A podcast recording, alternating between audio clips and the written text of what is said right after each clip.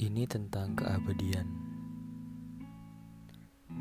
Aku tidak ingin menyerah dengan waktu.